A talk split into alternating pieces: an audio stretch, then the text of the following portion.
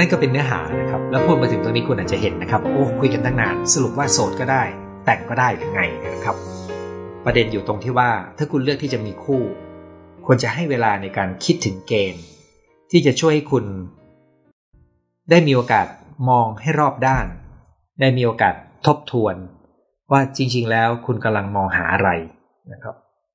เพราะว่าคู่ที่คุณต้องการเนี่ยถ้าคุณได้ตั้งเกณฑ์ได้เปิด ทบทวนความคิดอย่างที่เราได้คุยกันนะครับ คุณอาจจะมีโอกาสได้มองได้รอบด้านมากขึ้น แล้วก็ตัดสินใจได้ดีขึ้น ตอนนี้ผมจะมาดูข้อความที่ส่งมาใน YouTube นะครับ ช่วงอายุมีผลกับการเลือกคู่ ถ้าวัยเลข 50 ไปแล้ว ดูแลตัวเองให้ดีไม่ปล่อยตัวให้สุดโทมจะมีโอกาสหาคู่ได้ง่ายขึ้น อ่านะครับ นี่เป็นสุภาพสตรีนะครับ เขียนมาเช่นนี้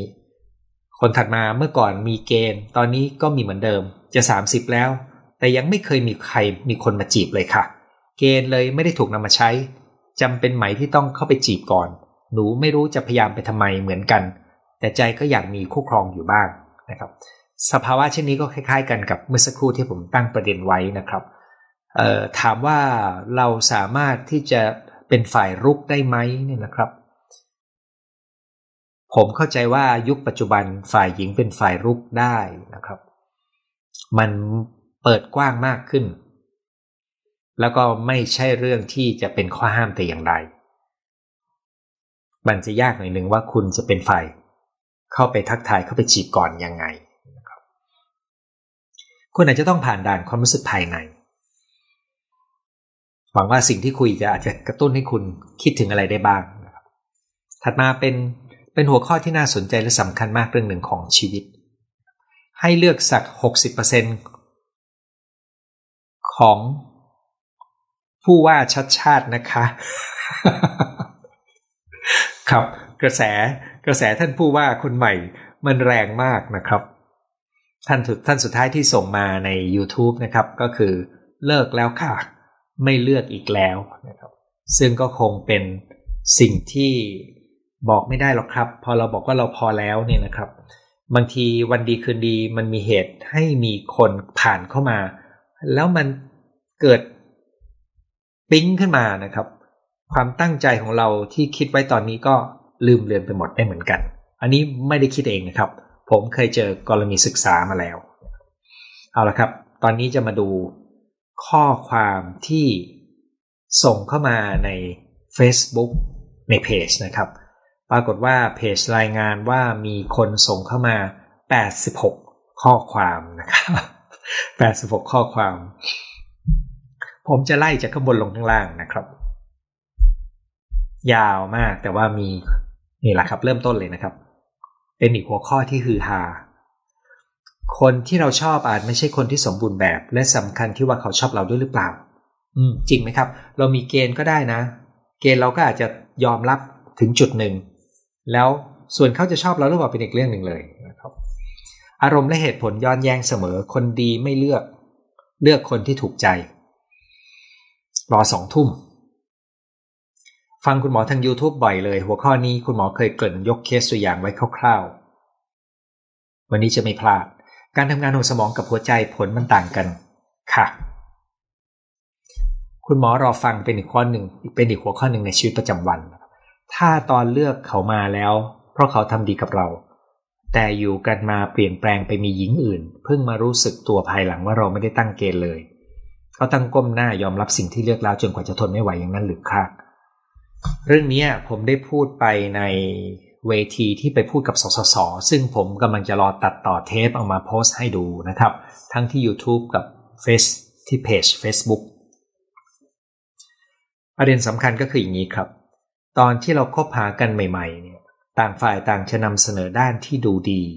น่าประทับใจมาให้กันและกัน ดังนั้นคนที่เราคบหาเนี่ยไม่ใช่ตัวตนที่แท้จริงของเขานะครับ ตัวเราก็พยายามทำตัวให้ดูดีด้วย บางคนก็เรียกว่าเป็นระยะโปรโมชั่น แต่จริง ๆ มันมากไปกว่ากัน เป็นระยะโปรโมชั่น เพราะว่ามันจะมีภายในกลไกทางจิตใจที่พยายามจะกรองคุณสมบัติบางอย่างที่ไม่ดีของตัวเองเก็บไว้ก่อน แต่เมื่อไปถึงขั้นที่มาอยู่ด้วยกันเนี่ยไอ้ทุกส่วนที่เป็นด้านไม่ดีอะไรของเขามันจะออกมาด้วยจึงเป็นเรื่องยากพอสมควรที่เราจะเห็นทุกด้านของตัวเขา หลักการข้อหนึ่งที่สำคัญและช่วยเราได้มากก็คือ ฝึกมองคนในหลาย ๆ บริบทนะครับ ก็คือเวลาที่เขาอยู่กับเรา เวลาที่เขาอยู่กับเพื่อน เวลาที่เขาอยู่กับพ่อแม่ เวลาที่เขาอยู่กับลูกน้อง เวลาที่เขาปฏิบัติกับ คนมาขายของริมทาง พนักงาน ร้านอาหารว่าเขามีวิธีปฏิบัติกับคนยังไง มันมีหลายอย่างมากที่เราค่อยๆสังเกตคำที่บอกว่าการเวลาพิสูจน์คนก็ยังคงเป็นคำที่ดีนะครับ แน่นอนนะครับ บางทีเราเราไม่รู้ เราไม่ได้มีโอกาสคิดไว้ก่อนล่วงหน้า เพราะเราไม่ได้เรียนไม่ได้รับข่าวสารมาก่อน เราก็อาจจะไม่ได้ตระหนักในแง่นี้มากนะัก หรือต่อให้รู้นะครับ บางทีเราก็กำลังมีความรู้สึกเข้มข้นแล้วก็ไหลไปแล้วนะครับ ดังนั้นถ้าถามว่าคุณมาถึงขั้นนี้แล้วเนี่ย ถ้าคุณมารู้ตัวตอนที่อยู่กันมาแล้ว แล้วก็เขาเปลี่ยนไป ถามว่าคุณจำเป็นต้องก้มหน้ารอจนทนไม่ไหวไหมเนี่ย ผมคิดว่าคุณมีทางเลือกมากกว่านี้ครับ โดยทั่วไปเราไม่ค่อยกล้าตัดสินใจเดินออกมา เพราะเรารู้สึกว่ามันเป็นความสูญเสียบางอย่าง เช่น สูญเสียเวลาที่คบหากันที่ได้ทนอยู่กัน ยิ่งถ้ามีลูกครั้นี้จะยิ่งยากขึ้นนะครับ บางคนถ้ารู้ว่าอยู่กันไม่ได้ดี ตั้งแต่ตอนต้นเนี่ย บางคนก็หวังว่ามีลูกแล้วจะแก้ปัญหา จริง ๆ แล้วมีลูกแล้วยิ่งแย่ลง เพราะว่ามันเป็นความเครียดนะครับ ถ้าคุณยังไม่มีลูกการพิจารณาทางเลือกของคุณ คุณอย่าไปคิดว่าคุณเสียเวลาที่ผ่านมานะครับ แต่คุณต้องดูว่าโอกาสในอนาคต ถ้าคุณเปลี่ยนเส้นทางเดินจะมีอะไรรอคุณอยู่ได้บ้าง ตรงนั้นเป็นรายละเอียดที่คุณจะต้องพิจารณาดูนะครับ ถัดมาก็คือปักหมุดรอนะครับ อายุ 40 ตามหลักเกณฑ์การแพทย์ใช่วัยเจริญพันธุ์หรือคะ ถ้าเป็นการอยู่คนเดียวให้มีความสุขจะดีกว่าไหมเอ่อตอนนี้คน 50 ปีเขาก็มีลูกกันได้ครับ และที่สำคัญการแต่งงานหลายคนต่อให้แต่งตอน 20 กว่าเขาก็แต่งโดยไม่คิดจะมีลูกนะครับนั้นการแต่งงานจึงไม่ได้จะต้องตั้งว่าจะต้องมีลูกนะครับ แล้วก็วัยอะไรก็ตาม การมีคนเข้าใจแล้วก็อยู่ด้วยกันได้ ย่อมดีกว่าไม่มี อันนี้โดยทั่วไปเป็นเช่นนั้นนะครับ เดี๋ยวก็เลยคิดว่างั้นมีดีกว่าไหมมันปัญหาคือมันไม่มีคนที่เหมาะสม น่าสนใจแฮมมาสมัยก่อนมีคนมาจีบก็ดีใจตายชักขายออก มีคนบอกว่าให้ร้อยคะแนน รอค่ะ รอฟังจะได้ปรับใช้ออวิได้วิธีปรับใช้จากทุกไลฟ์เยี่ยม ขอบคุณรอรอรอรอไลฟ์รอรอนะครับ รอ ที่เหลือก็ทักทายทั้งนั้นเลยนะครับ ถูกใจตัวเองแต่ไม่ถูกใจพ่อแม่มีปัญหามาก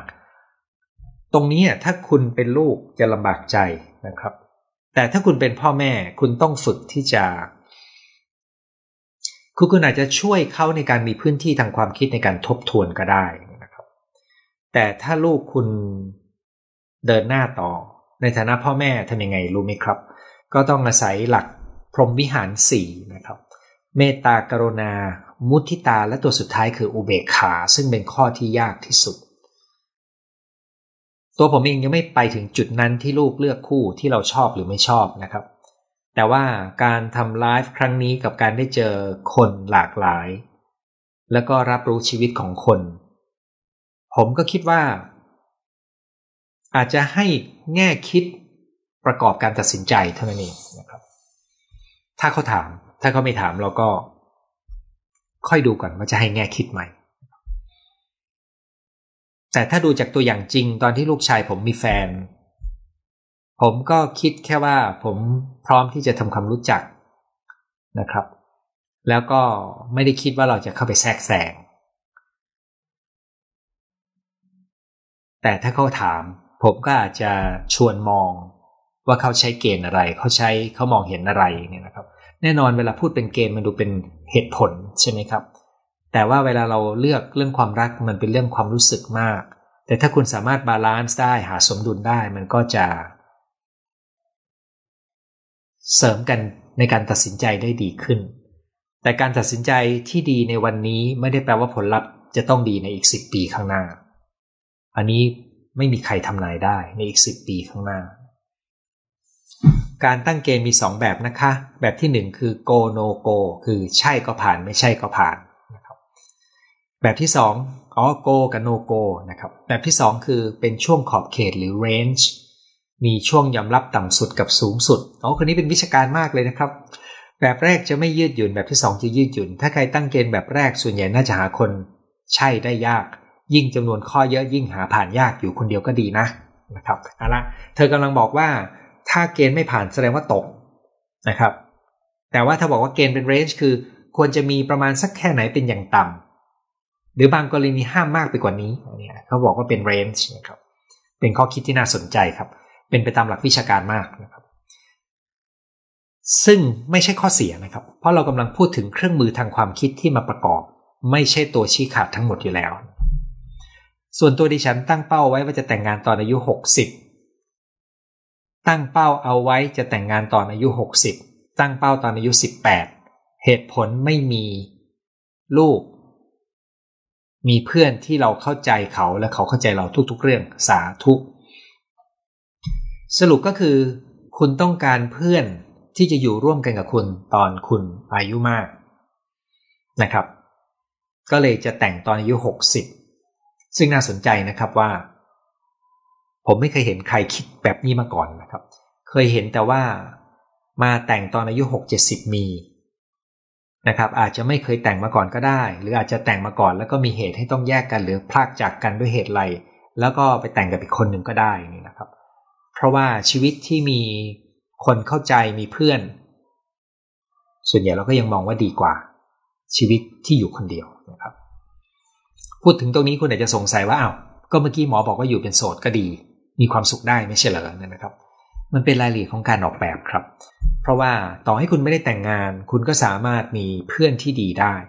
แล้วก็สามารถที่จะออกแบบในการอยู่ร่วม ที่ทำให้คุณรู้สึกอุ่นใจ แล้วก็ไม่จำเป็นที่จะต้องเป็นเพศตรงข้ามกันก็ได้ ตัวนี้เป็นรายละเอียดที่เราต้องเลือกในเวลาที่ชีวิตมันมีมีปัจจัยมีตัวเลือกอะไร ผ่านเข้ามาบ้าง ผู้ชายผู้หญิงน่าจะมีความแตกต่างกันด้วยสำหรับในการตั้งเกณฑ์และความถูกใจ ผมเชื่อเช่นนั้นครับ มีงานวิจัยทางจิตวิทยาสมัยก่อนนะครับ จะระบุไว้ว่าผู้ชายจะเลือกคู่ครองจากลักษณะทางกายภาพ พูดง่ายรูปร่างหน้าตา ส่วนผู้หญิงจะเลือกคู่ครองจากความมั่นคงในระยะยาวของชีวิตคู่ ซึ่งเรื่องนี้ ก็จะมีคำบรรยายด้วยว่า ผู้หญิงลักษณะไหนที่จะมีความดึงดูดทางเพศสำหรับสัตว์ เพศผู้นะครับ เพราะว่าธรรมชาติที่ศึกษาในสัตว์ชนิดอื่นนะครับ จะมีเรียกว่าต้นทุนในเชิงวิวัฒนาการที่ทำให้เห็นว่า สัตว์เลี้ยงลูกด้วยนมขึ้นมามีสัญชาตญาณอย่างไงไล่มาเรื่อยๆนะครับ และมนุษย์เนี่ยสัญชาตญาณเหล่านั้นก็ยังมีบางส่วนอยู่ในมนุษย์เรา มันก็เลยทำให้เห็นความแตกต่างระหว่างผู้ชายผู้หญิง รวมถึง เหตุใดทำไมผู้ชายหรือสัตว์เพศผู้ถึงมักจะมีคู่มากกว่าหนึ่งขณะที่สัตว์เพศเมียมักจะมีคู่น้อยกว่า อันนี้ก็มีเหตุผลเหมือนกันนะครับ ในเชิงวิวัฒนาการนะครับไหนๆก็ไหนๆพูดตรงนี้สักหน่อยอันนี้ไม่ได้แปลว่าสนับสนุนนะครับ แต่แปลว่ามันเป็นข้อเสนอทางวิชาการในการศึกษาสัตว์เพศผู้เพศเมีย สัตว์เพศผู้เพื่อจะดำรงยีนของตัวเอง จะพยายามแพร่พันธุ์ยีนของตัวเองให้มากที่สุด เป็นที่มาของพฤติกรรมทางเพศของสัตว์เพศผู้สัตว์เพศเมียเนื่องจากพอมีการตั้งครรภ์แล้วนะครับ มีเพศสัมพันธ์และมีการตั้งครรภ์แล้ว จะมีเวลาตั้งครรภ์มีเวลาคลอด แล้วก็ต้องมาเลี้ยงลูกเล็ก กว่าลูกจะโตเนี่ย นั้นสัตว์เพศเมียจะจะต้องพยายาม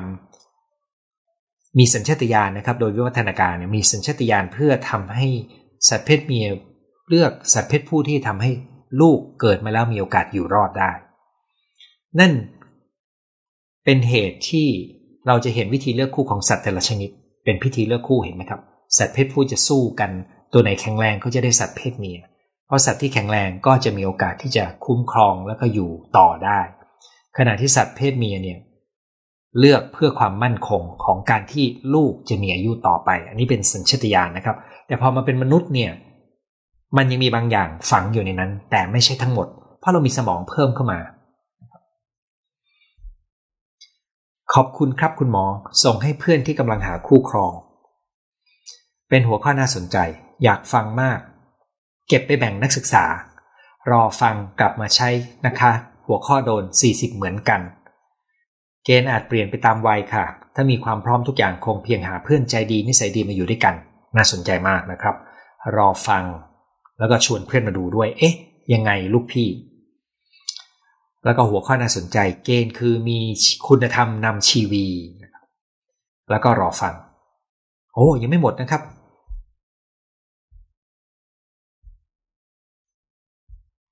ดี๋ยวต้องไล่ให้หมดกันนะครับ ขออภัย เนื่องจากมันมี 80 กว่าข้อความนะครับ ความรักแท้ไร้เงื่อนไขในการให้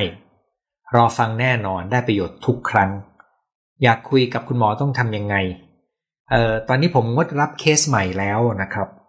ก็เลยไม่ได้มีพื้นที่เนื่องจากว่ารับไม่ไหวชีวิต เวลามันให้ไม่ลงเลยนะครับ ก็คุยผ่านทางนี้แหละครับ ส่งแชทมาตอนเราไลฟ์สด ท่านถัดมานะครับเป็น อาจารย์ที่คุ้นเคยนะครับ สมัยผมยังอยู่ราชการ ผมก้าวข้ามวัยเลือกคู่ครองแล้ว แต่ก็อยากฟังเพื่อสอนลูกหลานนะครับ สอนหลานลูกสองคนชายหญิงก้าวข้ามแล้วครับ คือมีคู่แล้ว ผมมีสองตำแหน่งคือคุณตากับคุณปู่นะครับถัดมาคือน่าสนใจมาก ต้องมีศีลเสมอกันเหมือนโบราณว่าไว้ไหม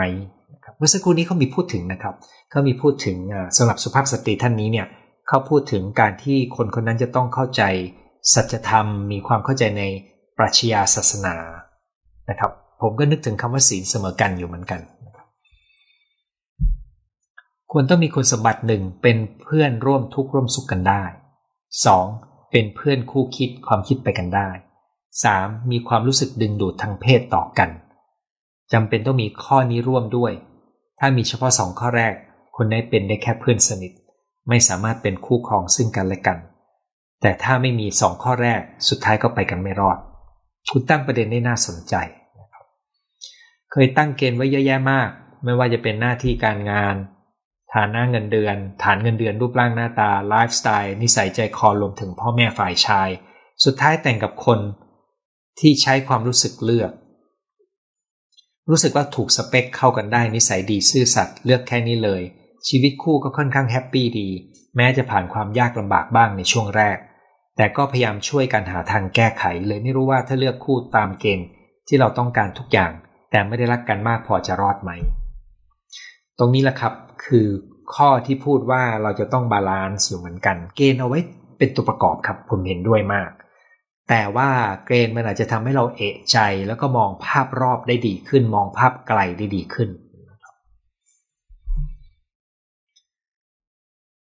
แล้วก็ยินดีด้วยนะครับที่คุณปรับตัวผ่านมาได้แล้วก็ลงตัวได้ มีความสุขคำว่าสุขในที่นี้ก็คือสุขควรกับอัตภาพนะครับ มีอยู่ไลฟ์หนึ่งอาจารย์เคยพูดประมาณว่าจะใช้เหตุผลเรื่องอารมณ์ล้วนล้วนอย่างใดอย่างหนึ่งตัดสินไม่ได้ รอฟัง เพราะผมมักคิดว่าใช้อารมณ์ตัดสินใจก็เหมือนใช้ส้น ใช้สันหลังแก้ปัญหา มากกว่าใช้สมอง เลยเลือกใช้เหตุผลมากกว่าความรู้สึกสุดท้ายต้องมา move on เป็นวงกลม นะครับ ก็คือไม่ไปไหนนะครับ น่าสนดีจัง น่าฟัง รอฟัง การกำหนดหลักเกณฑ์ในเรื่องคู่ครองอาจทำได้ไม่ครบทุกข้อ เช่นลดนิยมทางเพศ ซึ่งเป็นเรื่องเรื่องสำคัญ แต่จะเขียนเป็นเกณฑ์หรือวัดผลยังไง คือสมัยนี้เขาจะถือว่า ความพึงพอใจทางเพศเป็นปัจจัยสำคัญ ซึ่งถ้าคุณต้องการรู้ คุณต้องมีโอกาสได้ลอง ก็เลยมีคนบอกว่าอยู่ก่อนแต่งซึ่งตัวนี้ก็เกี่ยวพันกับ ความเชื่อเรื่องความสำคัญของ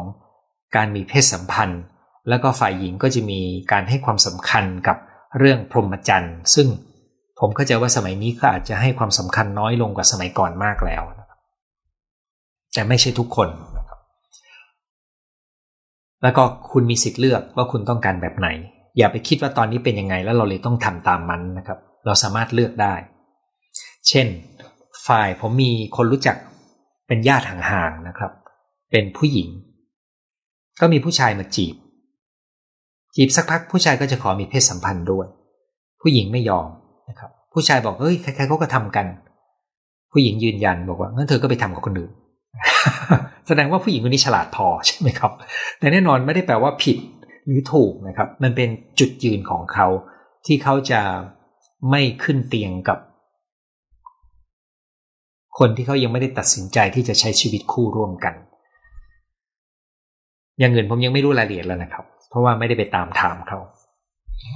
รอฟังมีแต่หัวข้อน่าสนใจทุกสัปดาห์ ไว้จะเป็นแนวทางสอนลูกสาว ที่ตรงไหนมีชายโสดเอาตรงนี้ก่อน สุดท้ายเลือกคนศีลเสมอกัน เพราะเวลาแก่เท่าไม่ได้ต้องการอะไรมาก มีคนหลายคนนะครับ ที่พูดว่าเวลาแก่เท่าไม่ได้ต้องการอะไรมาก เป็นคนที่เดินจับมือไปกับเราได้ก็พอนะครับ จูงมือกันไปนะครับผ่านเกณฑ์ที่ตั้งไว้มากกว่า 80%แต่ความจริงกับเกณฑ์ไม่น่าจะใช้ได้ตลอดชีวิตคู่ เพราะการเปลี่ยนแปลงสามารถเกิดขึ้นได้ตลอดเวลา ข้อนี้ผมก็เห็นด้วยมาก คือการตัดสินใจของเราในวันนี้มันก็ถือเป็นการตัดสินใจที่เราพยายามทำให้ดีที่สุด แต่มันไม่สามารถทำนายไปได้ไกลเลยครับ ยกตัวอย่างง่าย ๆ เขาจะมีชีวิตอยู่ต่อได้ไกลแค่ไหนยังไม่รู้เลยนี่นะครับ คู่ครองต้องมีคำว่าอิสระในทุกด้านมีความเท่าเทียมกันเดินไปพร้อมกัน อันนี้คือความคิดของแม่เลี้ยงเดี่ยวท่านนี้เขียนไว้นะครับ มีเกณฑ์ข้อเดียวคือคนที่ไม่เหมือนพ่อ ตั้งแบบนี้แปลกไหม ไม่แปลกครับ แต่ผมพบว่าคนที่เคยคิดว่าไม่อยากได้คนแบบพ่อมาเป็นคู่ครอง สุดท้ายเลือกคนแบบพ่อมาเป็นคู่ครอง เพราะกลไกของจิตใจมันซับซ้อนจนสิ่งที่เราไม่ชอบเรากลับไปวิ่งหาสิ่งนั้น นะครับรอไลฟ์นะครับ เกณฑ์คือความคิดวิเคราะห์ ชอบคือความรู้สึกสองอย่างไม่น่าไปทางเดียวกัน ใช่ครับ แต่เราสามารถปรึกษาได้ทั้งสองฝ่าย เหมือนเรามีที่ปรึกษาที่มีความเห็นแตกต่างกัน ไม่ได้ตั้งเกณฑ์เลยเลย suffer มาจนทุกวันนี้นะครับ มันก็ไม่ได้บอกว่าการตั้งเกณฑ์จะไม่ suffer นะครับ แต่อย่างน้อย ผมคิดว่าไลฟ์วันนี้ถ้าจะเกิดประโยชน์ก็คือมันทำให้เราฉุกคิดได้ว่า เวลาที่เรามีความรักแล้วเรากำลังจะเลือกตัดสินใจใช้ชีวิตกับใครเนี่ย บางครั้งจัดเวลาคิดถึงเกณฑ์ที่เรามองหาอยู่สักหน่อยหนึ่งก็อาจจะช่วยให้เรามองอะไรได้รอบด้านดีขึ้นนะครับ เอาละครับ ตอนนี้จะมาดูท่านที่ส่งมาในตอนออกอากาศสดนี้นะครับ ขอบคุณสำหรับคำทักทายนะครับ ทุกท่านเลย แล้วก็ขอบคุณที่แจ้งสถานที่ รับฟังมานะครับสยินดีต้อนรับคนที่มาเป็นครั้งแรกด้วยนะครับ ส่วนใหญ่เป็นคำทักทายนะครับอ่านี่มาละคบหากับคนรักมาห้าปีเพิ่งเลิกจากกันเมื่อพุธที่ 8 มิถุนายนที่ผ่านมา เสียใจด้วยนะครับ แต่ผมไม่แน่ใจว่าคุณรู้สึกยังไง บางครั้งการเลิกอาจจะเป็นความหมายเป็นบวกสำหรับคุณหรือเป็นลบก็ได้แล้วแต่นะ ตอนนี้อายุ 44 ฟังคุณหมอตั้งแต่อายุ 39 ก็แปลว่าคุณฟังผมมา 5 ปี แล้วคุณก็มีคบกับเข้ามา 5 ปี ตอนนี้เลิกกันแล้วนะครับ ตอนนั้นฟังคุณหมอเรื่องความสุขของคนแต่ละวัยเลยคิดถึงตัวเองว่ามีคู่ดีกว่า อ๋อ ครับ วันนี้เลิกลากับเขาคนนั้นแล้วก็คิดว่าดีที่คบกันมา วันนี้ได้ฟังหัวข้อนี้เผื่อจะได้เลือกคู่ครองอีกครั้งหนึ่ง ครับ อย่างที่บอกนะครับ การเลือกคู่ครองไม่ได้แปลว่าเราจะต้องจบลงด้วยการแต่งงานและมีลูกกันนะครับ มันอาจจะหมายถึงการที่เราเลือกคนคนหนึ่งมาใช้ชีวิตร่วมกันกับเรา คราวนี้ก็จะมีคำถามว่าเรื่องเพศสำคัญแค่ไหนนะครับ เมื่อสักครู่ก็มีคนบอกว่ามันเป็นเรื่องสำคัญข้อหนึ่ง แต่ถ้าคุณอายุเกินไปถึงจุดหนึ่งทั้งคู่ ก็มีคนหลายคนหวังว่า จะอยู่ด้วยกันได้แบบเป็นเพื่อน คุณหมอมาได้ฟังทันเวลาพอดีกำลังตัดสินใจเลือกนี้เลยนะครับ หวังว่าคุณจะได้ประโยชน์ ไปประกอบการตัดสินใจนะครับ มีคนหนึ่งบอกว่าง่วงนอนก็ยังอุตส่าห์มารายงานตัวว่าเดี๋ยวจะมาฟังทีหลังนะครับก็เป็นความกรุณานะครับ เป็นค่ะ รักคนนี้ถ้าใช้เกณฑ์ที่พึงเป็นเขาคะแนนต่ำเช่นความใส่ใจเวลา การดูแล พอมีอีกคนเข้ามาคะแนนดีกว่าทำให้เลือกไม่ได้ น่าจะเป็นเรื่องการ เทคะแนน เพราะคนแรกเป็นคนมีเสน่ห์ในการสร้างมิตรภาพกับคนอื่น ที่เป็นจุดอ่อนของเรา หัวข้อน่าสนใจ จากสุพรรณฟังคุณหมอได้ 6 ปีแล้วดูแทบทุกคลิป ขอบคุณวันนี้ดูคุณหมอสดใส ขอบคุณครับ อันนี้กำลังแสบๆตาครับ เพราะเมื่อกี้ไปว่ายน้ำมานะครับ ตามันยังระคายเคืองหน่อยหนึ่ง ขอบคุณอาจารย์หมอมากกำลังใจทางจิตใจมีพลังงาน มองเห็นความชัดเจนหลายอย่างเราทำถูกต้องอยู่แล้ว แต่มีหลายคน นานาจิตตังเอง เรามองบวกมากเกินไป คิดอะไรทำอะไรต้องเป็นกลางเท่านั้น all lifetime ก่อนหน้านี้แม่และญาติบอกว่าทำไมโง่ มีคนรวยๆมาชอบทำไมไม่เอา เถียงกับตัวเราออกเถียงกันนะครับ ตัวเรากลับมองว่า คนรวยกับคนที่ดีที่รักเราและรับข้อเสนอข้อรับข้อเสียของเราได้จริง ๆ ให้เกียรติยอมทำให้ทุกอย่าง รักเราโดยไม่มีข้อแม้และไม่เคยทำให้เราเสียหายหายาก คนที่เราเลือก ก็ไม่ใช่ว่า จะไม่อะไรเลย ทุกวันนี้รู้สึกว่าคิดไม่ผิดจริง ๆ เลือกเขา ขนาดเราเป็นแพนิคและซึมเศร้าเขาก็เข้าใจเราแบบจริง ๆ รู้สึกขอบคุณเขามาก 15 ปีก็ยังคงเหมือนเดิม อืม คุณมีคู่ครองที่ยอมรับคุณได้ดีนะครับ ถ้าคุณมีอาการซึมเศร้ามานานนะครับ ผมคิดว่าคุณต้องปรับการรักษาเพิ่มเติมในส่วนที่ไม่ใช้ยาให้ดีนะครับ คนที่มีทั้งแพนิคทั้งซึมเศร้า คุณอาจจะมีปมเก่าจากวัยเด็กมาเป็นสาเหตุด้วยนะครับท่านถัดไปมีโอกาสที่เกณฑ์จะมาตีกรอบเราเกินไปไหม อืม ถ้าคุณเชื่อในสิ่งนั้นมากเกิน คุณสร้างเกณฑ์เพื่อประกอบการคิด แต่เวลาคุณเลือกคู่ คุณมีทั้งความรู้สึกกับความคิดมาประกอบกัน คุณเอาเกณฑ์มาช่วยเตือนตัวเองว่า คุณมองหาอะไรอยู่ในชีวิตนะครับ ที่สำคัญนะครับ ไม่ว่าเราจะตัดสินใจด้วยความตั้งใจดีแค่ไหนก็ตาม พยายามดีแค่ไหนก็ตาม เราไม่รู้ครับว่าหลังจากไปอยู่กันจริง ๆ แล้วมันจะเป็นยังไงดังนั้นทางวิชาการเรื่องของความสัมพันธ์ เราจึงแนะนำว่า ในการแต่งงานกันถ้าคุณเลือกแต่งงานเนี่ยสองปีแรกควรอย่าเพิ่งรีบมีลูกนะครับด้วยเหตุง่ายๆ ก็คือเราจะได้มีเวลาปรับตัวกันก่อน และที่สำคัญก็จะได้รู้ว่ามันจะอยู่กันไปได้ไหมมีคนบอกเสื้อสีสดใสนะครับ เมื่อได้คบเป็นแฟนแล้วควรจะทบทวนเกณฑ์ต่อไปอีกไหม ถ้าคุณสนใจที่จะหยิบเกณฑ์วันนี้ 8 ข้อไปลองปรับปรุงและลองเทียบกันดู คุณอาจจะยังกลางดูด้วยซ้ำก็ได้นะครับ ว่าเขาคาดหวังยังไงกับคู่ คือคาดหวังอะไรกับคุณบ้าง ความเข้าใจเรื่องนั้น ความโรแมนติกเรื่องนี้ รายได้ ลองเอาเกณฑ์8ข้อไปคุยกับเขาดูสิครับ คนที่ตอนคบกันเป็นแบบหนึ่งพอแต่งงานแล้วเป็นอีกแบบหนึ่งยากจัง ครับ แต่คนจำนวนไม่น้อยเป็นอย่างนั้น มีคนหนึ่งเขียนข้อความมาตัดสิน คนที่ปรึกษาผมท่านนี้ซึ่งผมจะไม่อ่านนะครับ เพราะว่ารายการนี้เวลาผมหยิบเรื่องราวของคนมา ผมต้องให้เกียรติคนคนนั้นมาก แต่ท่านนี้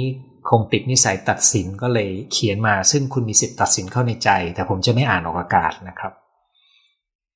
อีกคนหนึ่งบอกว่าตั้งเกณฑ์น่าสนใจและดีทุกข้อเลย อันนี้ถ้าเป็นคำชมผมอ่าน อายุพอกันเกณฑ์เหมือนกันเจ็ดข้อเลย ทุกวันนี้ยังโสดนะครับ อีกคนหนึ่งบอกว่า ผู้หญิงคนนี้คงต้องสวยมาก ชีวิตคู่น่าจะเลือกคนที่อยู่เคียงข้างเราไปได้ในทุกสถานการณ์ พออายุมากเริ่มใช้ความรู้สึกน้อยลง นี่เป็นโจทย์เลยครับว่า คือถ้าใช้ภาษาอังกฤษนะครับคำว่า passion เนี่ย มันมีอยู่ในช่วงระยะหนึ่ง ความรักในระยะถัดไปในชีวิตคู่ จะมีความเป็นเพื่อนมากขึ้นเป็นลำดับนะครับดังนั้นที่คุณบอกว่า พอคบไปนานเข้าความรู้สึกน้อยลงผมเข้าใจว่าคุณหมายถึงส่วนที่เป็นความรู้สึกว่า passionate เป็นความหลงไหลเป็นความรู้สึก ผูกพันทางกาย มันจะกลายเป็นเพื่อนที่มีความ เรียบเรียบมีความอุ่นใจเข้ามาแทนที่ตามเวลา อันนี้เป็นตามทฤษฎีที่พูดไป คนที่ใช่ในเวลาที่ใช่ คุณหมอเสียงดังฟังชัด ยิ่งอายุเยอะเกณฑ์ยิ่งสูง น่าสนใจ พออายุเยอะแค่ต้องการเพื่อน ครับ เพราะว่าคุณอาจจะพบว่าคุณอยู่ได้มาตั้งนานทำไมคุณจะต้องไปเสี่ยงกับคนที่คุณไม่รู้จักดีพอ คุณก็ตั้งเกณฑ์ไม่ได้นะครับ เพราะคุณรู้ด้วยว่าคุณมีความสุขดีในการอยู่เอง น่าสนใจครับเกณฑ์แบบนี้ มีนะคะคนที่อายุยิ่งเพิ่มขึ้นเกณฑ์ยิ่งเข้มข้น โดยเฉพาะด้าน mental mentality และ intellectual ส่วน physical คิดว่าลดความสำคัญลงได้ ผมเห็นด้วยกับคุณครับ เลือกที่จะอยู่เป็นโสด เป็นม่ายมาเก้าปี มีสุขมากกว่าตอนมีคู่ ตอนนี้เลี้ยงลูกเองสองคนมีความสุขดี ในโลกของความจริงเราจะได้สิ่งที่อยากได้และไม่อยากได้มาพร้อมกัน สิ่งเหล่านี้ในชีวิตจริงมันไม่มีเกณฑ์อะไรนอกจากความรู้สึกไหมค่ะ มันขึ้นอยู่กับคุณจะเลือกใช้ครับ คือเรามีศักยภาพในการคิดถึงเหตุผลคิดถึงหลักเกณฑ์ แล้วเราก็มีส่วนของความรู้สึกที่เป็นตัวขับเคลื่อนชีวิตเรา การคุยถึงเรื่องเกณฑ์ก็เป็นทำให้เรามีเครื่องมือช่วยในการประกอบการตัดสินใจนะครับ ที่จริงผู้หญิงคนนี้เขารู้ได้ซ้ำนะครับว่าชื่อเรียกภาษาอังกฤษเขาเรียกว่า matrix นะครับเขาใช้คำว่าอ๋อไปทำ matrix ก็คือสร้างเกณฑ์ขึ้นมาเพื่อประกอบการตัดสินใจนะครับดังนั้นถามว่า matrix ดีไหมเนี่ย มทริกซ์เนี่ยดีมาก ๆ ในบริบทของการตัดสินใจที่เราต้องการให้แน่ใจในการพิจารณาปัจจัยที่รอบด้าน แต่คุณจะใช้หรือไม่ใช้เป็นสิทธิ์ของคุณนะครับ ส่วนตัวไม่เชื่อว่าจะเลือกคู่ได้ตามเกณฑ์ที่ตั้งไว้ เพราะถ้าตรงเกณฑ์ป่านนี้ได้อาชีพ ข้าพเจ้าได้คู่อาชีพนายแพทย์แล้วค่ะแล้วก็หมายความว่าถ้าเราตั้งเกณฑ์ว่าเป็นจะมีคู่เป็นนายแพทย์ ถ้าไม่ใช่แพทย์เราไม่แต่งด้วย คุณก็จะมีผลลัพธ์ออกมาสองอย่าง อย่างหนึ่งคือคุณก็จะได้นายแพทย์เป็นคู่ หรืออีกอย่างหนึ่งคือคุณก็จะไม่มีคู่นะครับ สวัสดีค่ะคุณหมอ เคยมีคนที่แต่งงานแล้วบอกว่าก่อนแต่งเราคิดว่ารู้จักเขา 80%อีก 20%อาจเป็นส่วนที่เราไม่รู้ แต่พอแต่งแล้วสักพัก คิดว่ารู้จัก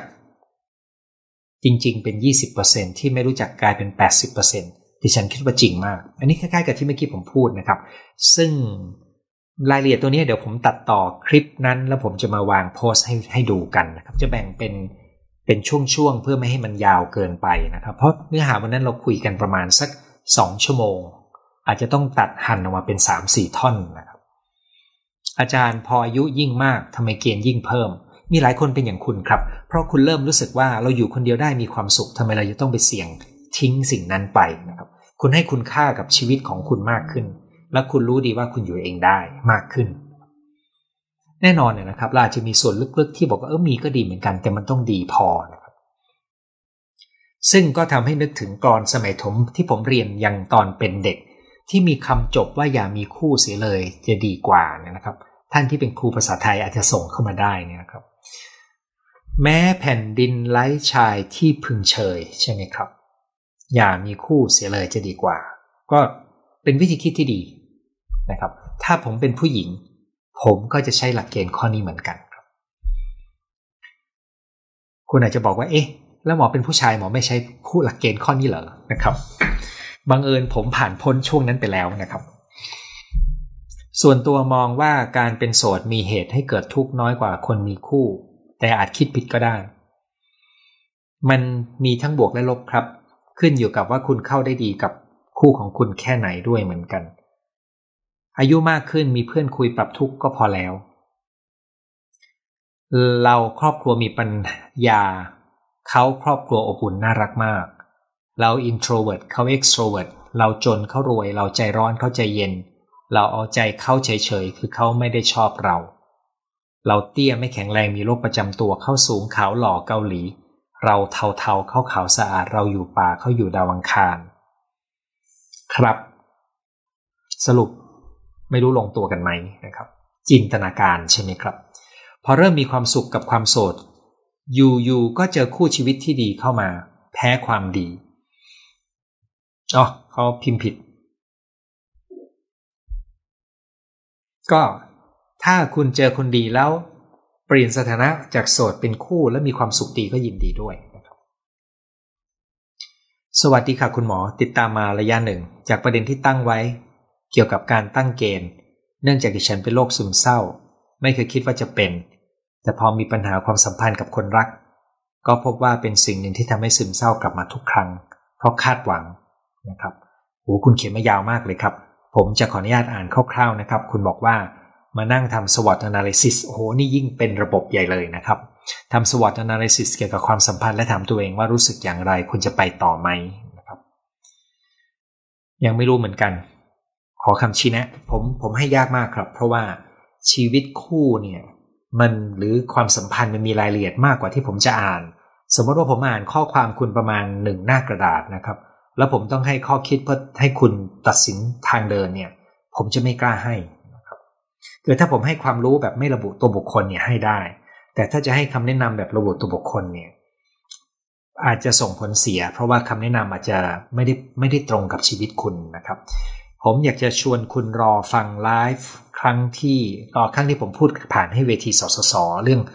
รู้จักความรัก แล้วผมจะตัดต่อมาลง แล้วคุณลองฟังดูแล้วตัดสินใจดูนะครับ แต่อันหนึ่งนะครับก็คือถ้าคุณมีอาการซึมเศร้าคำแนะนำหนึ่งที่ผมให้คำแนะนำกับคุณได้เลยก็คือ ขอให้คุณรักษาการซึมเศร้าของคุณให้ดีครับ คุณจะตัดสินใจเรื่องคู่ครองได้ดีมากขึ้น อาจารย์หมอมีเกณฑ์ไหมคะสมัยหนุ่มๆ ผมไม่ได้คิดรอบด้านเหมือนตอนนี้นะครับ แล้วก็ผมก็มีประสบการณ์ไม่มากในเรื่องของการครบเพื่อนต่างเพศ ก็เลยไม่มีเกณฑ์มากนักแต่ว่า คนสมัยเก่ากับคนสมัยใหม่เนี่ยมีความแตกต่างกันนะครับ ผมขออนุญาตยกตัวอย่างเก่าที่สุดที่ผมจะนึกได้ก็คือรุ่นคุณพ่อคุณแม่ผมนะครับ อย่างที่หลายท่านจะรู้นะครับ คุณพ่อมีอายุร้อยปี plus นะครับ คุณแม่ 90 ปี plus ห่างกัน 10 ปี แต่งงานเพราะว่าเขาอยู่ในพื้นที่ใกล้เคียงกัน แล้วก็คุณยายผมเห็นคุณพ่อเป็นคนตั้งใจทำงาน แล้วก็ ดูน่าจะมีชีวิตที่มั่นคง นั้นสองคนก็แต่งงานกัน ถ้าพูดตรงๆ ผมไม่รู้ว่าสองคนรักกันแค่ไหน แต่ผมจำได้แต่ว่าตลอดที่ผมเติบโตมา ทั้งสองคนทำหน้าที่ของพ่อและแม่ แล้วก็พ่อก็ทำหน้าที่เรื่องรายได้ แม่ก็ทำสนับสนุนเรื่องธุรกิจของที่บ้าน แม่ก็ดูแลเรื่องบ้านแล้วก็ลูกนะครับ มีคนใช้ช่วยทำงานบ้านสองคน ที่บ้านมีธุรกิจก็มีคนงานอยู่ด้วยนี่นะครับ แต่ชีวิตครอบครัวอยู่ได้กันมาตลอดด้วยเหตุง่ายๆ ครับ เขายึดถือในบทบาท ที่ได้ตัดสินใจมาใช้ชีวิตร่วมกัน แล้วมันก็เป็นพื้นฐานของบรรยากาศของบ้านที่ผมเติบโตขึ้นมา มันไม่ได้เหมือนกับคู่สมัยใหม่ที่พ่อแม่จะรักสนุกสนานท่องเที่ยวนะครับ รุ่นผมโตมาไม่มีสิ่งเหล่านั้น แต่เราก็รู้ว่ามันมีความมั่นคงบางอย่างอยู่ในบ้านนั้น คุณคิดว่าแบบไหนดีกว่ากันนะครับ แต่แบบที่ผมเล่าให้ฟังเขาเรียกว่าแบบแบบดั้งเดิมนะครับ ปัจจุบันนี้เนี่ยการเลือกจะอยู่หรือเลือกจะเลิกกันใช้ความรู้สึกมากหน่อยหนึ่งมันเหมือนเป็นสองขั้วที่ แต่ละคนก็คงต้องเลือกว่าจะจัดส่วนผสมยังไง หัวข้อวันนี้ดูคุณหมอลมดี เออผมไม่แน่ใจนะครับว่าคุณจินตนาการเองไหมนะครับ ผมก็คุยไปแล้วก็ยิ้มไปแบบนี้ไม่ใช่หรอครับ เราควรเลือกคนที่รักเราหรือเรารักเขา ผมไม่กล้าตอบนะครับ เพราะว่าถ้าดีที่สุดมันควรจะเป็นการรักกันและกัน หรืออย่างน้อยก็พอใจกันและกัน หรืออย่างน้อยก็รู้ว่าจะฝากอนาคตให้กันและกัน แล้วก็เข้ากันได้นะครับ ความรักเข้าตาตาบอดค่ะ โสดต่อไปฟันธง อยู่กับคนที่ทำให้เราตัวเล็กลงควรเดินออกมาไหมอืม ความสัมพันธ์แบบนี้น่าสนใจตรงที่ว่า ถ้าคุณอยู่กับคนคนหนึ่งแล้วคุณรู้สึกว่าคุณด้อยค่าลง นานวันเข้าคุณจะเสี่ยงกับการป่วยเป็นซึมเศร้าได้ ยกเว้นคุณจัดการภายในจัวตัวเองได้ดี แล้วคุณปรับตัวกันจากข้างในได้นะครับดังนั้น การเดินออกมาเป็นทางเลือกทางหนึ่งครับ แต่บางครั้งความรู้สึกที่เราตัวเล็กลงต้องดูว่ามันเป็นจากการปฏิบัติของเขาหรือเป็นที่กระบวนการข้างในใจของเราด้วยนะครับ อันนี้เพื่อให้เป็นธรรมกับเขานะครับ แต่ทุกๆ ครั้งในชีวิต ขอให้รู้ว่าเรามีทางเลือกเสมอ แล้วหลักการในการมองหาทางเลือกนะครับ ก็คือให้มองหาทางเลือกไว้สามทางเสมอ ให้เป็นนิสัยนะครับ ชอบเกณฑ์ที่อาจารย์พูดให้ฟังมาก ถ้าไม่เจอคนที่เหมาะอยู่คนเดียวก็มีความสุข เป็นคนผิดหวังกับความรักและตั้งใจจะหาคู่สักครั้งโดยอยู่ตั้งเกณฑ์ขึ้นมา ถ้าไม่ผ่านเกณฑ์ 80 คือปัดตก 80%นะครับ จนผู้ชายบอกว่าให้ความรู้สึกเหมือนสมัครงานกับ HR โดยที่เราเองก็ไม่รู้ตัว แต่เกณฑ์ที่ทำให้มีสติในการหาคู่มาก ปัจจุบันก็ได้คนที่ตรงกับเกณฑ์ในใจและกำลังเรียนรู้กันต่อไป ยินดีด้วยเลยครับคำว่าการเวลาพิสูจน์คนน่าสนใจครับคุณหมอ อย่างนี้ถ้าอยู่ก่อนแต่งอาจช่วยเราเห็นท่าแท้ของคู่ชีวิต คุณหมอพอมีสถิติไหมครับ เวลาพิสูจน์คนส่วนมากใช้เวลาอย่างน้อยกี่ปี เออ คือคนเรามันเปลี่ยนกันได้นะครับ ตามเวลา แต่การที่เรารู้จักกันนานพอ หลักการผมคิดว่ามันไม่ได้อยู่ที่เวลาอย่างเดียวครับ มันต้องดูว่าเราได้มีบททดสอบไหมนะครับ บททดสอบที่ดีก็คือบททดสอบที่เวลามีความเครียดกดดันนะครับ เวลาที่มีความทุกข์ ช่วงเวลาที่ทุกข์เราจะได้เห็นท่าแท้ของคนมากกว่าช่วงเวลาที่เป็นสุข อีกช่วงหนึ่งที่คุณจะได้รู้จักท่าแท้ของเขาก็คือ เวลาที่เขามีเงินมากขึ้นเรื่อยๆ เวลาที่เขามีความสำเร็จ เวลาที่เขามีอำนาจท่าแท้ของเขาจะออกมาได้ง่ายขึ้นนะครับ ดังนั้นบางครั้งคุณอยู่กับเขารู้จักเขามานาน แต่คุณอาจจะไม่เห็นสิ่งที่ตัวเขาเองก็ไม่รู้ว่าเขามีอยู่ แต่ในบางสถานการณ์นั้น เช่น ความเครียดกดดัน ความสำเร็จที่มากจนกระทั่งเขาเหลิมนะครับ หรืออำนาจที่มีจนกระทั่งเขาคิดว่าเขาเป็นศูนย์กลางของโลกเนี่ย ตัวนั้นเราถึงจะได้เห็นท่าแท้ของเขานั้นเวลาที่มันไม่อยู่แบบนั้นเนี่ย เราก็ต้องดูข้อมูลเท่าที่ได้นะครับ แต่ดีที่สุดคือการได้ลำบากด้วยกันนะครับ ส่วนจะออกออกยังไงอันนี้ต้องลองคุยดู ต้องลองหาดู ถ้าไม่ให้ยุ่งยากเกินไปนะครับ ก็คือคุณก็รู้ว่าถ้าอยู่ด้วยกันแล้วไปไม่ได้ เราก็เราก็ไปไม่ได้นะครับซึ่งทัศนะเช่นนี้สังคมไทยยอมรับมากขึ้นนะครับ สมัยก่อนจะรู้สึกการหย่าร้างเป็นไปได้ยาก ปัจจุบันอัตราการหย่าร้างของไทยสูงมากขึ้น ส่วนหนึ่งเป็นเพราะเรา เราในที่นี้คือคู่ในคนไทยเนี่ย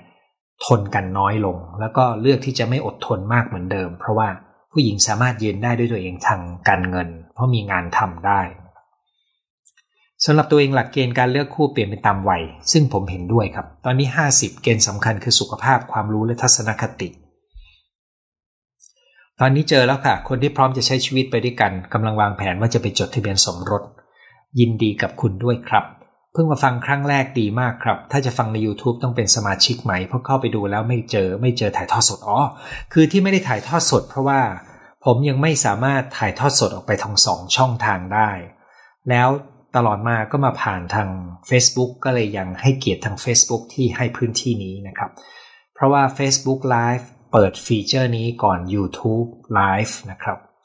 ที่จริงผมสามารถออก YouTube Live ได้ด้วย แต่ผมไม่สามารถออก 2 ที่ได้ ต้องไปจ่ายค่าบริการของแพลตฟอร์มตัวหนึ่ง ซึ่งยังไม่ได้ลองนะครับ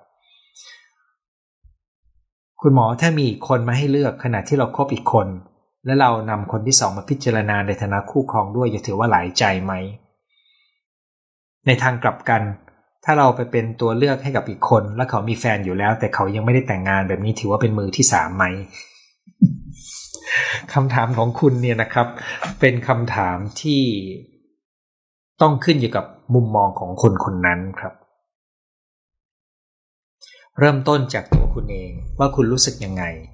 ที่คุณจะมองอีกคนหนึ่งนะครับ ขึ้นอยู่กับว่าคุณคบกับคนที่หนึ่งในฐานะยังไงใช่ไหมครับ แล้วคุณไปทำความรู้จักกับคนที่สองในลักษณะที่ลึกซึ้งแค่ไหน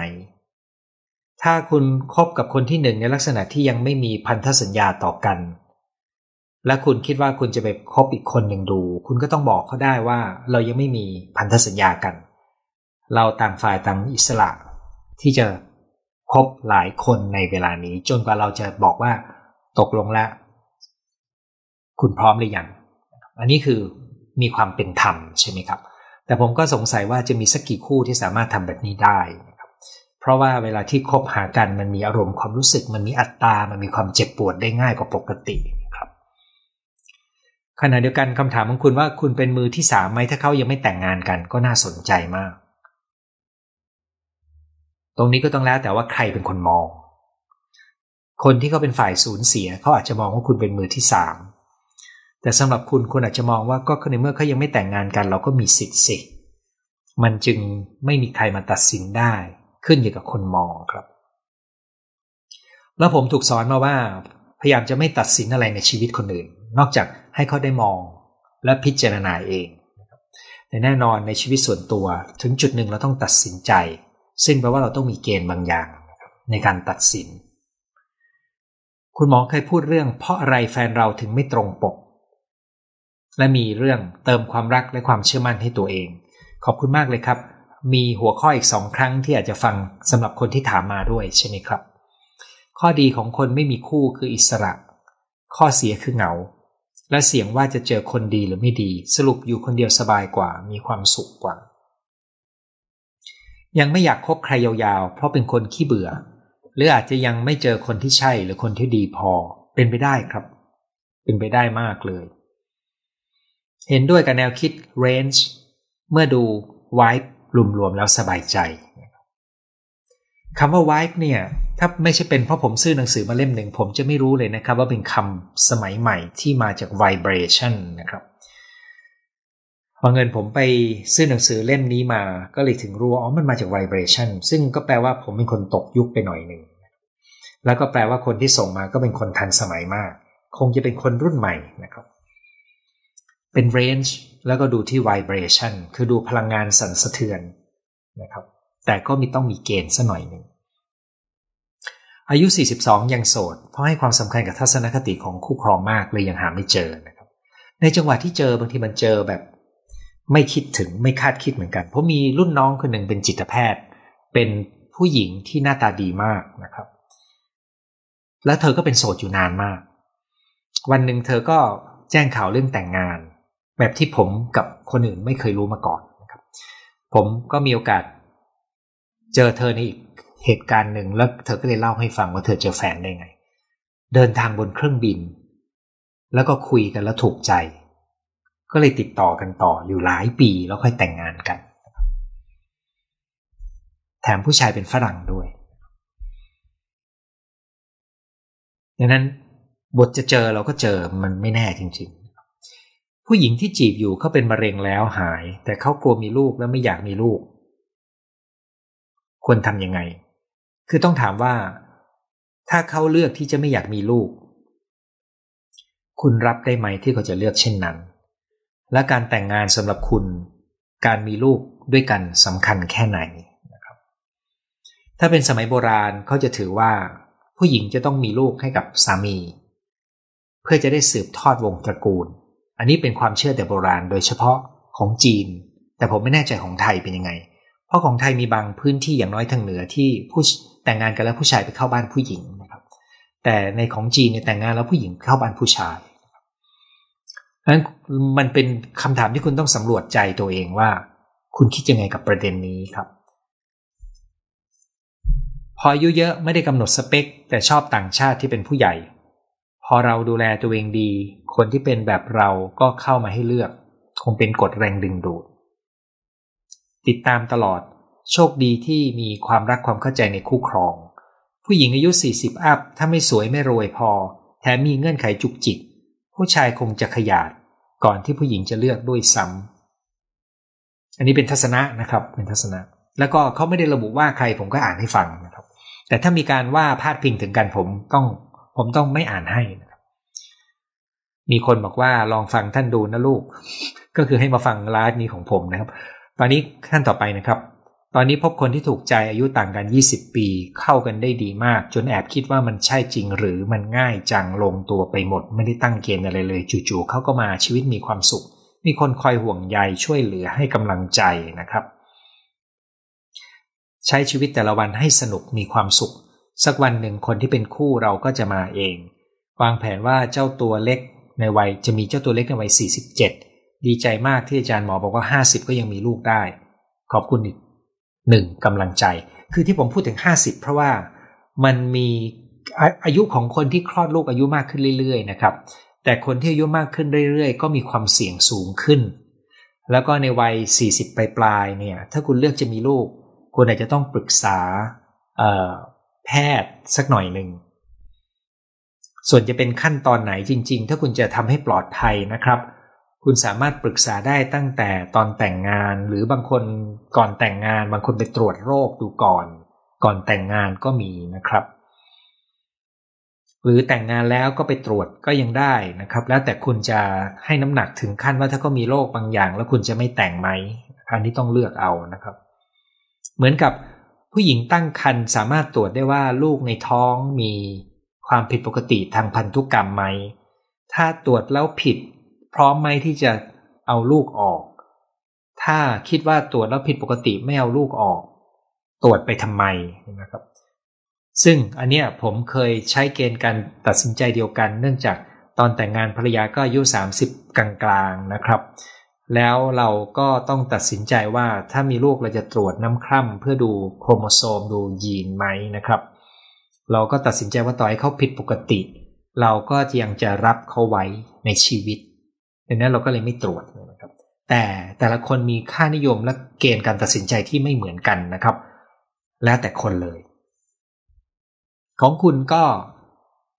ต้องปรึกษาครับยังไงมันเป็นการตั้งครรภ์ที่มีความเสี่ยง แต่ การแพทย์ก็จะดูแลให้นะครับ เช่นเขาอาจจะไม่ได้ให้คุณคลอดเอง การมีอายุห่างกัน 20 ปีเนี่ยถ้าก็มากกว่าคุณนะครับ มันจะมีอย่างหนึ่งที่จะเกิดขึ้นได้ก็คือ ในวัยที่เขาอายุมากมากเนี่ยเขาอาจจะมีสุขภาพที่เสื่อมลงเร็ว ซึ่งชีวิตของคุณจะเปลี่ยนไป ในวันที่เขาสุขภาพตกลง แต่มันเป็นของที่ได้มาแล้วก็จะเป็นของที่คู่กันกับการที่คุณมีคู่ในลักษณะนี้นะครับ ไม่ได้เป็นข้อห้าม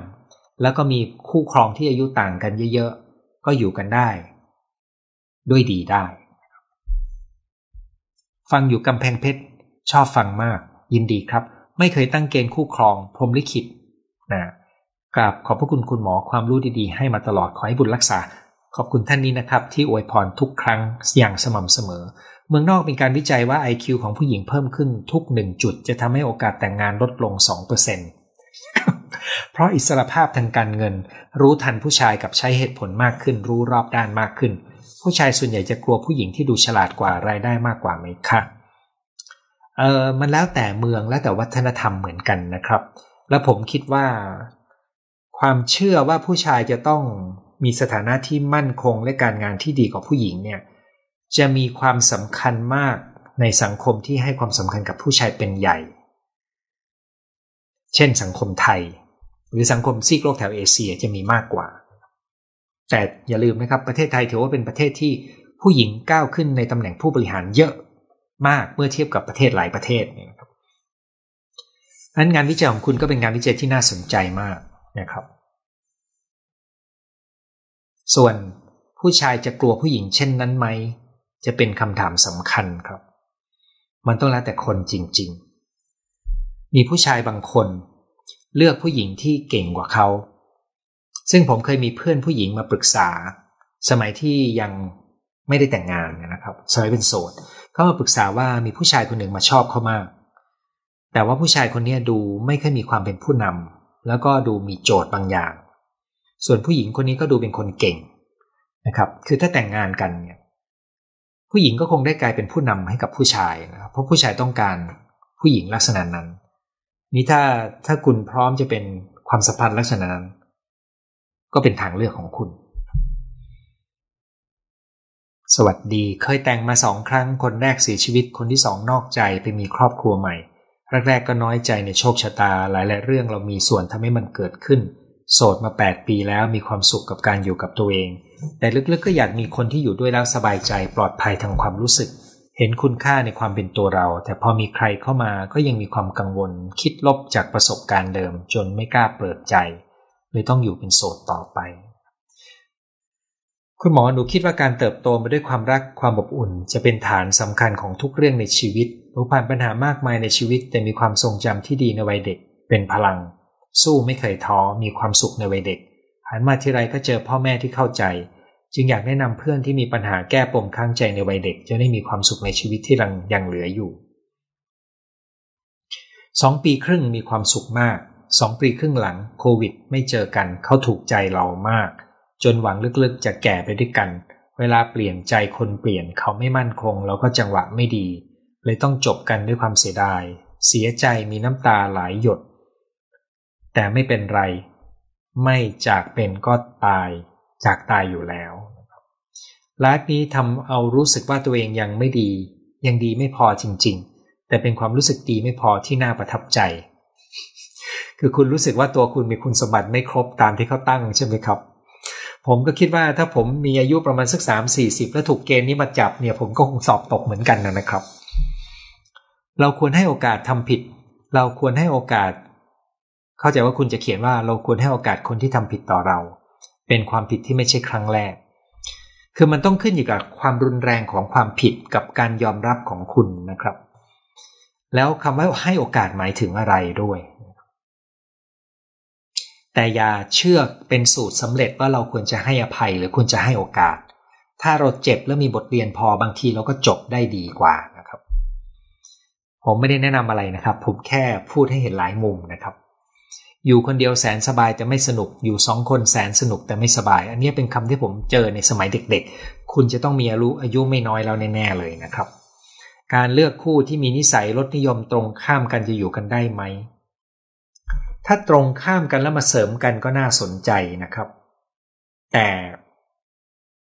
ขึ้นอยู่กับการยอมรับกันด้วยนะครับ แล้วก็ตรงข้ามกันในเรื่องอะไร ผมคิดว่าคำถามแบบ เนี่ยถ้ามีตัวจริงอยู่คุณต้องถามหลากหลายนะครับถ้าไม่มีตัวจริงเป็นคำถามเชิงทฤษฎีอย่าเพิ่งตั้ง เพราะว่าเราไม่รู้ครับจนกว่าเราจะเจอตัวจริง เพราะว่าบางคนพูดได้เป็นคุ้งเป็นแควนะครับ เจอตัวจริงแล้ว มันมันมีพลังความรู้สึกบางอย่าง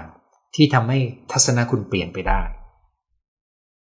ฟังไลฟ์ครั้งนี้จบหนูจะหวงแหนความโสดของหนูต่อไป หนูจะไม่ลดเกณฑ์มาตรฐานของหนูเลยค่ะ ขอบคุณมาก ยินดีครับ เอ่อ ผมเชื่อว่าคุณได้ประโยชน์นะครับ แล้วผมก็คิดว่าถ้าคุณเลือกที่จะเป็นโสดต่อไป คุณก็ตระหนักว่ามันเป็นความรับผิดชอบของคุณ และคุณรู้ดีว่ามันเป็นทางเลือกที่ดูดีกว่านะครับห้าสิบสองแล้วถือคติมาเสมอไม่ดีไม่เอา มีแฟนแล้วมาตรฐานชีวิตลดลงเป็นโสดดีกว่า เลยยังหาไม่ได้ คุณหมอคิดยังไงสถานะคนคุย สมัยนี้มันมีชื่อเรียกหลากหลายนะครับ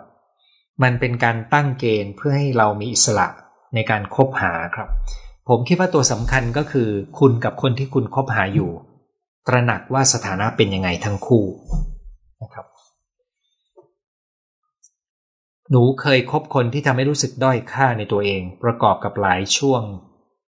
หลายอย่างในช่วงนั้นทำให้ซึมเศร้าหนักมากครับ คือถ้าคุณคบกับคนแล้วคุณรู้สึกด้อยค่าอย่างต่อเนื่องเนี่ยถึงจุดหนึ่งคุณจะซึมเศร้าได้ แต่ว่าอย่างที่เมื่อกี้ผมเรียนนะครับว่าบางครั้งคุณต้องสำรวจดูว่าความรู้สึกด้อยค่าเนี่มันมาจากข้างใน หรือมาจากวิธีที่คุณถูกปฏิบัติ จริงค่ะ มีเงินบ้างกับคำทับตัวแย่ ในวันที่แฟนของเราที่ครั้งหนึ่งมีนิสัยอ่อนโยน แล้วเขาทำธุรกิจหรือเขาทำงาน ผ่านไปหลายปีเขามีเงินเขามีอำนาจ คุณจะเห็นเขาในตัวตนใหม่ ซึ่งไม่น่ารักในแบบเดิม ถึงมีคำแนะนำว่าถ้าคุณอยากรู้จักคนจริง ๆ ให้ดูตอนที่เขามีอำนาจ พอได้อยู่เป็นโสดแล้วก็ชินสบายจังไม่ต้องปรับตัวมองตัวเองเป็นคนน่ารัก แต่ตัวเองก็ไม่อยากได้ตัวเองเป็นแฟน เอาไว้เป็นเพื่อนก็พอ จีบน้องหมาดีกว่าคุณหมอเชื่อเรื่องพรมลิขิตไหมเออผมเจอตัวอย่างกรณีศึกษาหลากหลายมากนะครับ แล้วก็บอกไม่ได้เลยครับว่าตกลงมันมีหรือไม่มี แต่ว่าผมเชื่อเรื่องกรรมนี่สิครับ พอเชื่อเรื่องกรรม ซึ่งอันนี้มาเชื่อในช่วงอายุที่มากขึ้นแล้วนะครับ ไม่ได้เชื่อเพราะตอนอ่านหนังสือนะครับ มันผูกกับพรมลิขิตไปในระดับหนึ่ง แล้วก็มีกรณีศึกษาบางตัวที่ทำให้เห็นน้ำหนักของเรื่องนี้ แต่ก็เชื่ออันสุดท้ายที่สำคัญที่สุดก็คือ ถึงที่สุดแล้วอยู่ที่การ ทำกรรมในปัจจุบันให้ดีนะครับนั้นมันมีหลายปัจจัย แต่มันอยู่ตรงจังหวะในปัจจุบัน อยู่ด้วยกันกับคู่สองปีแรกหนักหนาสาหัสต้องปรับตัวทั้งสองฝ่าย ต่างชาติต่างภาษานะครับ ดูเหมือนเป็นเรื่องเล็ก แต่เป็นเรื่องใหญ่ใช่ครับ กว่าจะผ่านช่วงนั้นมาได้ใช้เวลานานหลังจากปีที่สองดีใจที่เคยทะเลาะกกัน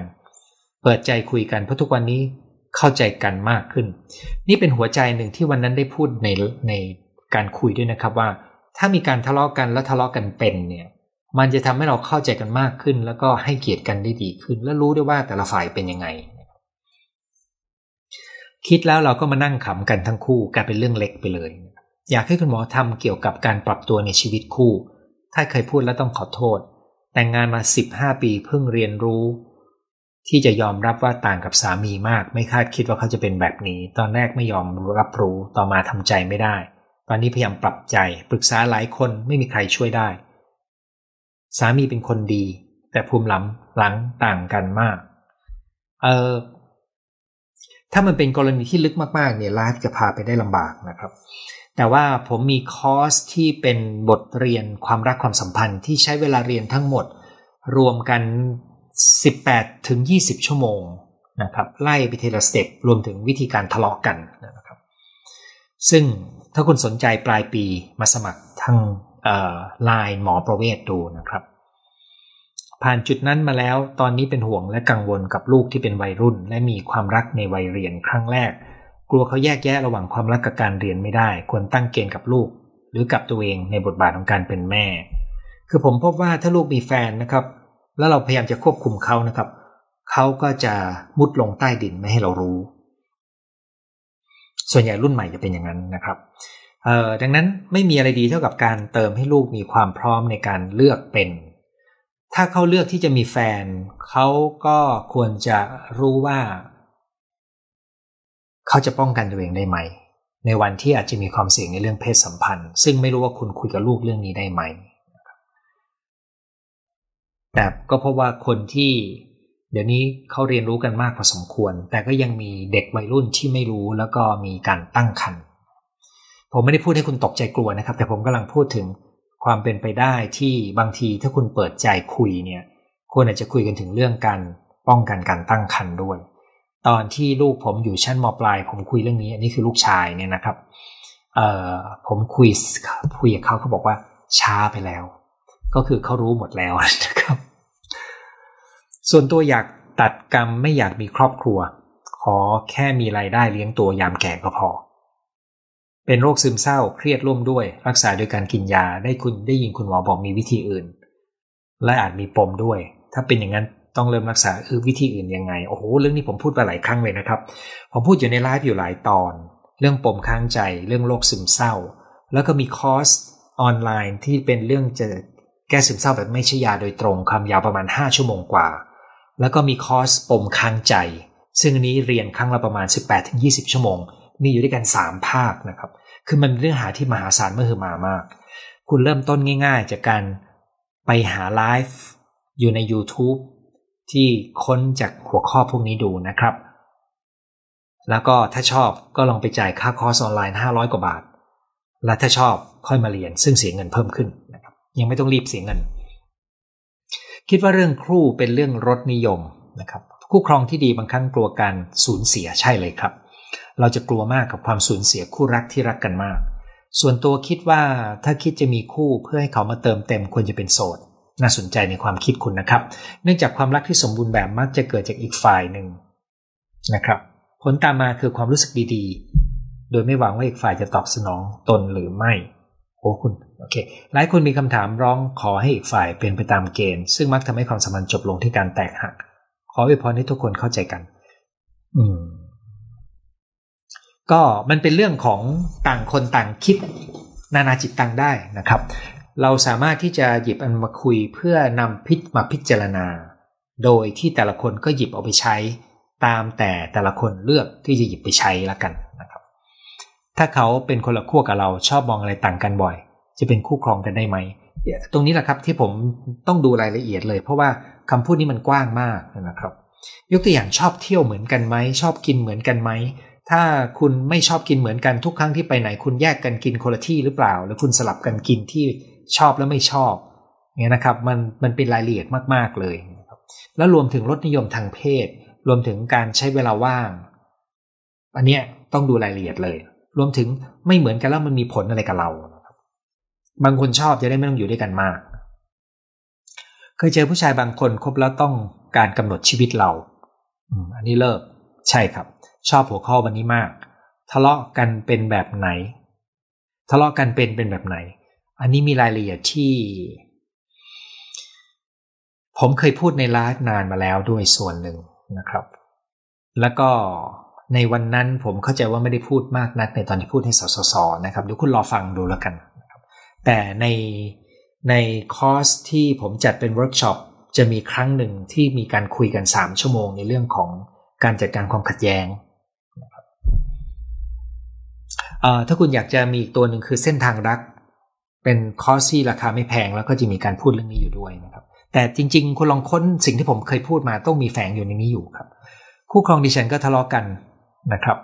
แต่สุดท้ายคุณก็ลงตัวดีนะครับ ทางจิตวิทยาผู้ชายที่เข้าสู่วัยสูงวัยจะด้อยค่าในตัวเองจนต้องนอกใจใช่ไหม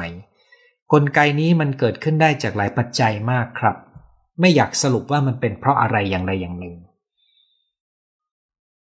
คุณหมอใจดีจังตอบคำถามมากมายและให้ความเห็น ขอบคุณค่ะ ขอบคุณเช่นกันนะครับ หมดเสียงพอดีนะครับ ตอนนี้ก็ชั่วโมงครึ่งตอบทุกคำถามเรียบร้อยนะครับ วันนี้เราคุยกันเรื่องของการตั้งเกณฑ์เลือกคู่ครองหวังว่าท่านจะได้แง่คิด ในการเอาไปปรับปรุงใช้กับตัวเองหรือลูกหลานของตัวเองนะครับ สัปดาห์หน้าพบกันใหม่ในเวลานี้2ทุ่มในวันอาทิตย์นะครับสำหรับวันนี้ สวัสดีทุกท่านครับ